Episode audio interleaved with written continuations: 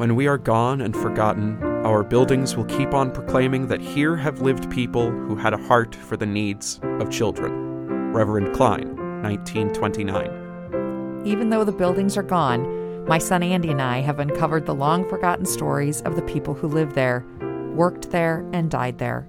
They were at the same time ordinary and extraordinary, and we hope you will be inspired by the sacrifices they made. By sharing their stories, we ensure that the people who had a heart for the needs of children will be remembered. Welcome to the Homes. My name is Karen Thalacker. And I'm Andrew Newell. We're your hosts as we explore the challenges and joys of life at an institution housing orphans and old folks in rural Iowa during the year 1929.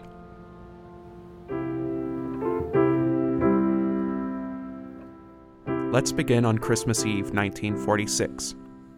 The congregation was gathered at St. John's Lutheran Church in western Iowa. The church was between the little towns of Palmer and Manson in a place known as Lizard Township. It was an oasis in the middle of gravel roads and cornfields. Near the brick church stood a once fine parsonage next door that overlooked the cemetery filled with friends and relatives. The people gathered solemnly, not because it was Christmas Eve, but because in the parsonage, the pastor's wife lay dying from complications of Addison's disease. That night, on Christmas Eve, she would leave behind her husband, her five young children, her parents, and four siblings at just 38 years old. Her name was Erna Klein Thalacker, and she was my grandma. My dad, Bill, was 12 years old when his mother died. My Aunt Ruth was 13. Uncles Jim and John were 6 and 4. My Aunt Naomi was just 3. Life would go on, but it would never be the same. As I grew up, I loved hearing about my grandma Erna. Her brothers and sisters told us stories. My Aunt Em was especially attentive to us. She was at every major life event and celebration that we had graduations, weddings, baptisms. Aunt Em had promised my grandma that she would not be forgotten, and she never was. I cherish every time that someone who knew her tells me that I look like her, or that I laugh like her, or that I remind them of her. Erna's father, William Klein, was a German Lutheran pastor. Erna named her first son, my father, after him. William was born in Germany in 1871. His parents sent him to America when he was 19 years old. He met my great grandma, Emma Grosshans, through her brother. She was born in Illinois and was a first generation American. Emma helped William acclimate and assimilate to life in the United States, but he never lost his love of Germany or his love for the parents and siblings he left behind. He may have changed his name to William from Wilhelm to reflect his new home, but he never lost his German accent. William and Emma were married in 1899 and moved to the plains of North Dakota where William had been called to serve. His parish was in a place that the locals called Dogtown because dogs would trail along with the wagons as the pioneer families traveled to church. The Kleins stayed there for 21 years. William and Emma's five children, including my grandma Erna, were born there a sixth child, would be buried in the cemetery there. My father took me there about 20 years ago, and I was struck by how stark and empty the landscape was, but also how beautiful. It was a hard life for them, but a good life. Despite the vast horizons, this land was not empty of people. Homesteaders like the Kleins claimed plots of land, while the remnants of the Mandan Native Americans lived nearby, continuing their agricultural lifestyle even as the U.S. government reduced the size of their reservations. Grandpa Klein was homesteading 40 acres. They had every intention to stay in North Dakota, but events were occurring hundreds of miles away in the river town of Muscatine, Iowa. These events would not only change their lives, but the lives of countless others.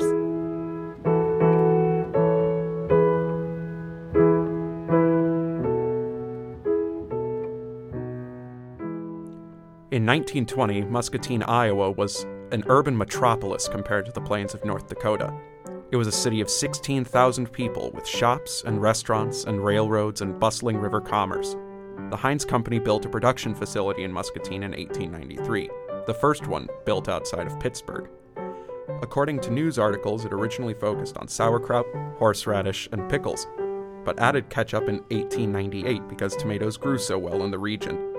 Famous for its button factories, Muscatine was also known as the place where Mark Twain's brother had once owned a newspaper and where Twain himself lived for a brief time in 1855. In his memoir Life on the Mississippi, he wrote and I remember Muscatine still more pleasantly for its summer sunsets. I have never seen any on either side of the ocean that equaled them. They used the broad, smooth river as a canvas and painted on it every imaginable dream of color, from the mottled daintinesses and delicacies of the opal, all the way up through the cumulative intensities, to blinding purple and crimson conflagrations, which were enchanting to the eye, but sharply trident at the same time. All the upper Mississippi region has these extraordinary sunsets as a familiar spectacle. It is the true sunset land I am sure no other country can show so good a right to the name. Mark Twain described a beautiful scene, but Muscatine had many sides. It was a rough and tough river town, but it also had a vibrant community of German immigrants and Lutheran schools and churches. Part of the mission of the churches was dedicated to charity and helping those in poverty. What we might refer to now as a social safety net did not exist at this time. Veterans or war widows might have a small Civil War pension, but so many of the elderly, disabled, and women and children were dependent on the charity of independent patrons and organizations. It was in this spirit of helping others and with deep faith that a Lutheran pastor from Muscatine named Heinrich Reinemund and several of his colleagues formed the German Evangelical Society for Christian Charities in 1895. Their specific task was to provide support for five orphans in the community. A plot of land with a large house just outside the city limits of Muscatine was donated by Mrs. Elizabeth Hershey, the widow of Muscatine lumber tycoon Benjamin Hershey. He came to Muscatine from Pennsylvania, where he was said to be the distant cousin of the founder of the Hershey Candy Company. In Muscatine, the Hersheys made their fortune and were known for their acts of charity, including the funding of landmarks like the Hershey Hospital. In 1896, the Hershey's house and surrounding barns and land would be used to provide a home not only for the original five orphans, but also for more and more children whose parents could not care for them. Some of these children were known as half orphans if one parent had died and the other had to work and couldn't care for the children. Orphanages were common in the United States during this time. For some people, the word orphanage brings to mind images of the musicals Annie and Oliver or maybe even Spencer Tracy as Father Flanagan in Boys Town. The reality of life at an American orphanage is, of course, different than its portrayal on screen. One writer described the time period of 1854 to the mid 1960s as, quote, the season of orphanages, end quote. Without government programs, it was the churches and other private organizations that stepped in to care for displaced children and the elderly, they largely relied on donations to support their operations when the economy faltered, crops failed, or when people were unemployed. These institutions and their residents were not exempt from suffering or foreclosure. Life was not glamorous or perfect in an orphanage. It was difficult.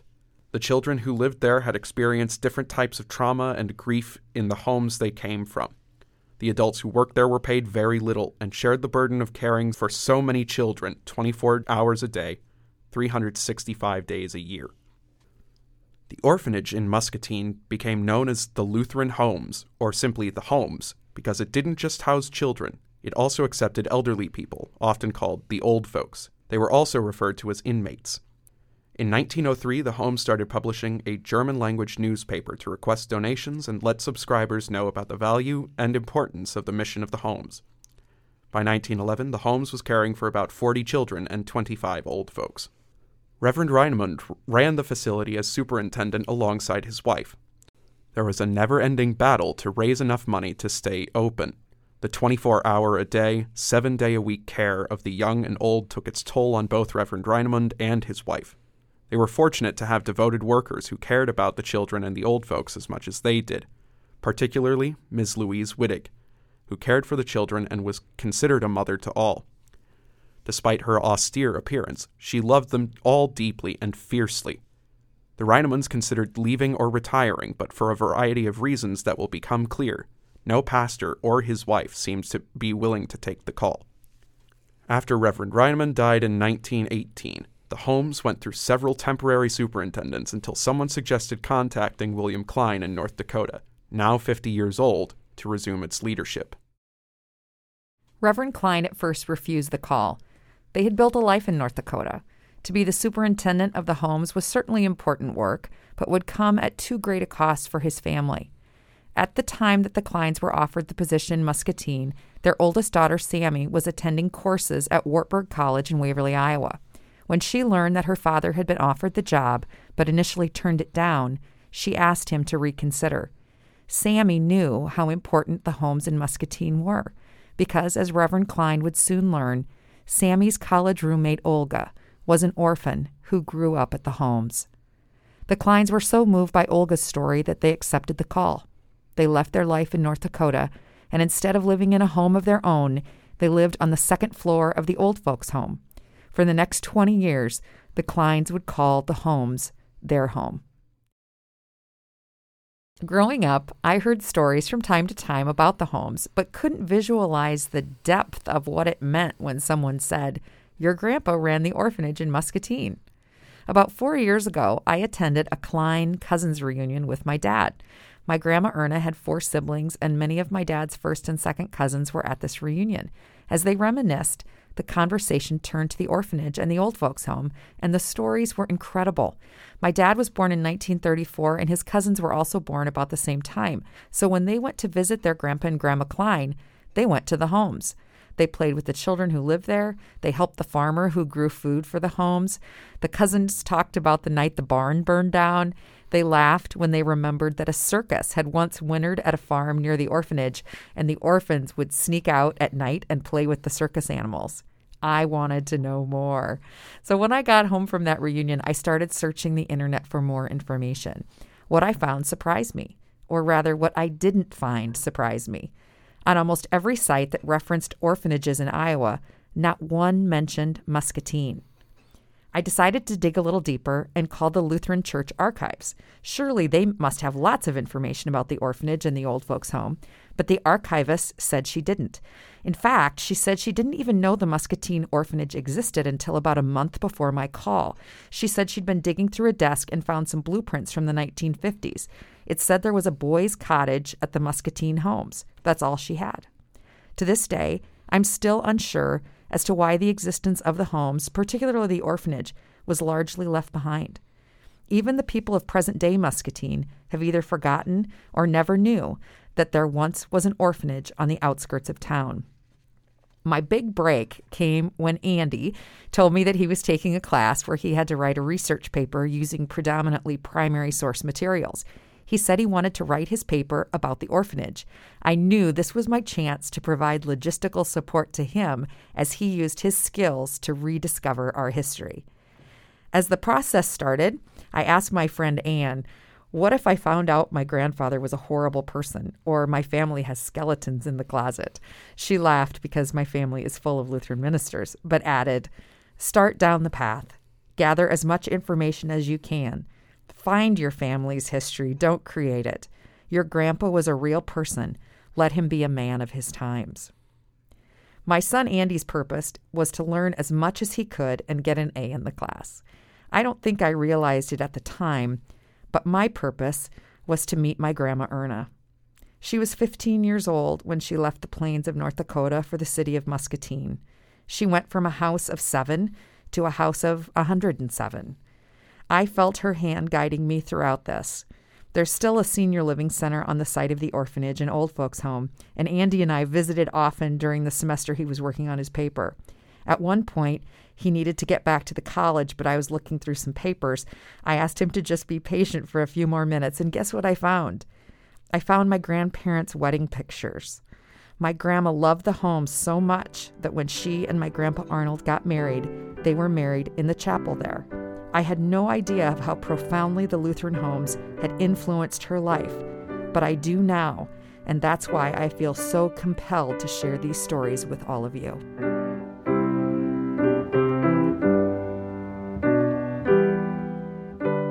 This isn't just the story of my grandma Erna or my great grandparents. It's the story of the orphans and half orphans who called this place home and the families who placed them there. It's the story of the old folks who were able to spend their final years not alone in poverty, but in simple yet comfortable surroundings with people who cared for them. It's the story of the women who cared for and loved hundreds of children throughout the years. It's the story of all of the workers who were so committed to the children and elderly living a life of dignity and respect that they often donated their own meager wages to support the mission. It's the story of the schedules and the regiments that kept order 24 hours a day. It's the story of the city of Muscatine and its churches and organizations that help the homes provide for its residents and bring special moments of joy to both young and old. Ultimately, these are stories about lives lived in the service of others. They are stories of faith, love, and hope. They are examples of how and why we should care for the most vulnerable in our society. But these are not stories of perfect people. When my friend Anne said, let him be a man of his times, that means to me that it's okay to share some of the problematic aspects in addition to the amazing things. I think in our country's history, we have the desire to sort of gloss over things that make us uncomfortable, and I don't want to do that here. Being people of their times doesn't excuse when people used what we would consider discriminatory language or have outdated ideas about how the world was supposed to look. The purpose we would use it for is to discuss how we got to where we are now and how some of the same prejudices still exist. The people who lived and worked at the homes were not perfect. Their stories are so compelling, not because they are superhuman. They are compelling because they made mistakes. They were flawed, and they just kept going and doing the best they could to make the homes a real home. We've thought long and hard about the best way to share these stories with all of you. The monthly newsletter that started in 1903 helped congregations and individual donors feel like they were part of the homes, and so ultimately that's how we decided to organize this. It appears several people wrote for the newsletter each month, but in each issue, William Klein had his own column. We're going to go on a journey together through what life at the homes was like in the year 1929. If you like this, we can journey through more years with the Kleins and the children and the old folks. We have so many amazing stories to share. But let's not get ahead of ourselves. Check out our Instagram at Life at the Homes for photos and additional content. The Kleins had retired about five years before the death of my grandma Erna, but I found the note of her passing in the monthly newsletter. Here's what the editor of the newsletter wrote. It is our sad duty to record the passing from us of Mrs. Erna Klein Thalacker. Erna, as we all knew her, was the daughter of former Superintendent Reverend William Klein. She grew up here at the Homes, a cheerful, sunny girl who made friends of all. Her love for others prompted her to work hard and faithfully for those here at the Homes. Her interest in the homeless and helpless did not wane when she married Reverend Thalacker of Palmer, Iowa. On Christmas Eve, the kind Father in heaven called her to her eternal reward. She leaves behind her sorrowing husband and five children her parents, Reverend and Mrs. William Klein, two brothers, and a sister. It was in line with her close connection with the Lutheran homes that memorial gifts perpetuating this interest be given in her memory. In sending these gifts, the Reverend Thalacker wrote, It gave me a certain pleasure to be able to send to your institution memorial gifts which were given in honor of my beloved wife by relatives and friends whose names I am listing. I say that it gives me some pleasure to do this because of the fact that my wife called that institution her home for about 20 years of her life. She knew of the work in the interest of God's children that is done there, and she had a very warm spot in her heart for the cause. It is through her, and also because I was there frequently, that I realized that little enough is given for such purposes. Since she had this interest and love, it provides some gratification that her death would prompt friends to contribute to the homes in memory of her. Thus, God is glorified, and God's work is given an impetus. Wishing a blessed new year and with the confidence that the work of the homes will be prospered because of the love to Christ that is developed in God's children. I am most sincerely yours, Arnold Thalacker. The editor closes by saying, May the eternal light shine upon her pathway, and may the loving arms of the kind and loving Father in heaven enfold those who now mourn their loss in his arms of love. I believe that if Grandma Erna had lived, that she would have shared these stories with us. Sharing them with you is what she would have wanted, and as we do it, we feel her beside us. Thank you for that, and thank you for listening. So, let's set the stage for the year 1929. As the year begins, the Kleins have been at the homes for about eight years. There are currently 52 children and 40 old folks in their care. The old Hershey home is still in use, but has been expanded. There is also a school for children grades kindergarten through 8th grade. The homes are experiencing difficult times. They borrowed money to expand, but now don't have the money to repay the bank. Of course, they have no way of knowing that the stock market crash is coming in October. We hope you join us in January of 1929 in episode 2 of The Homes.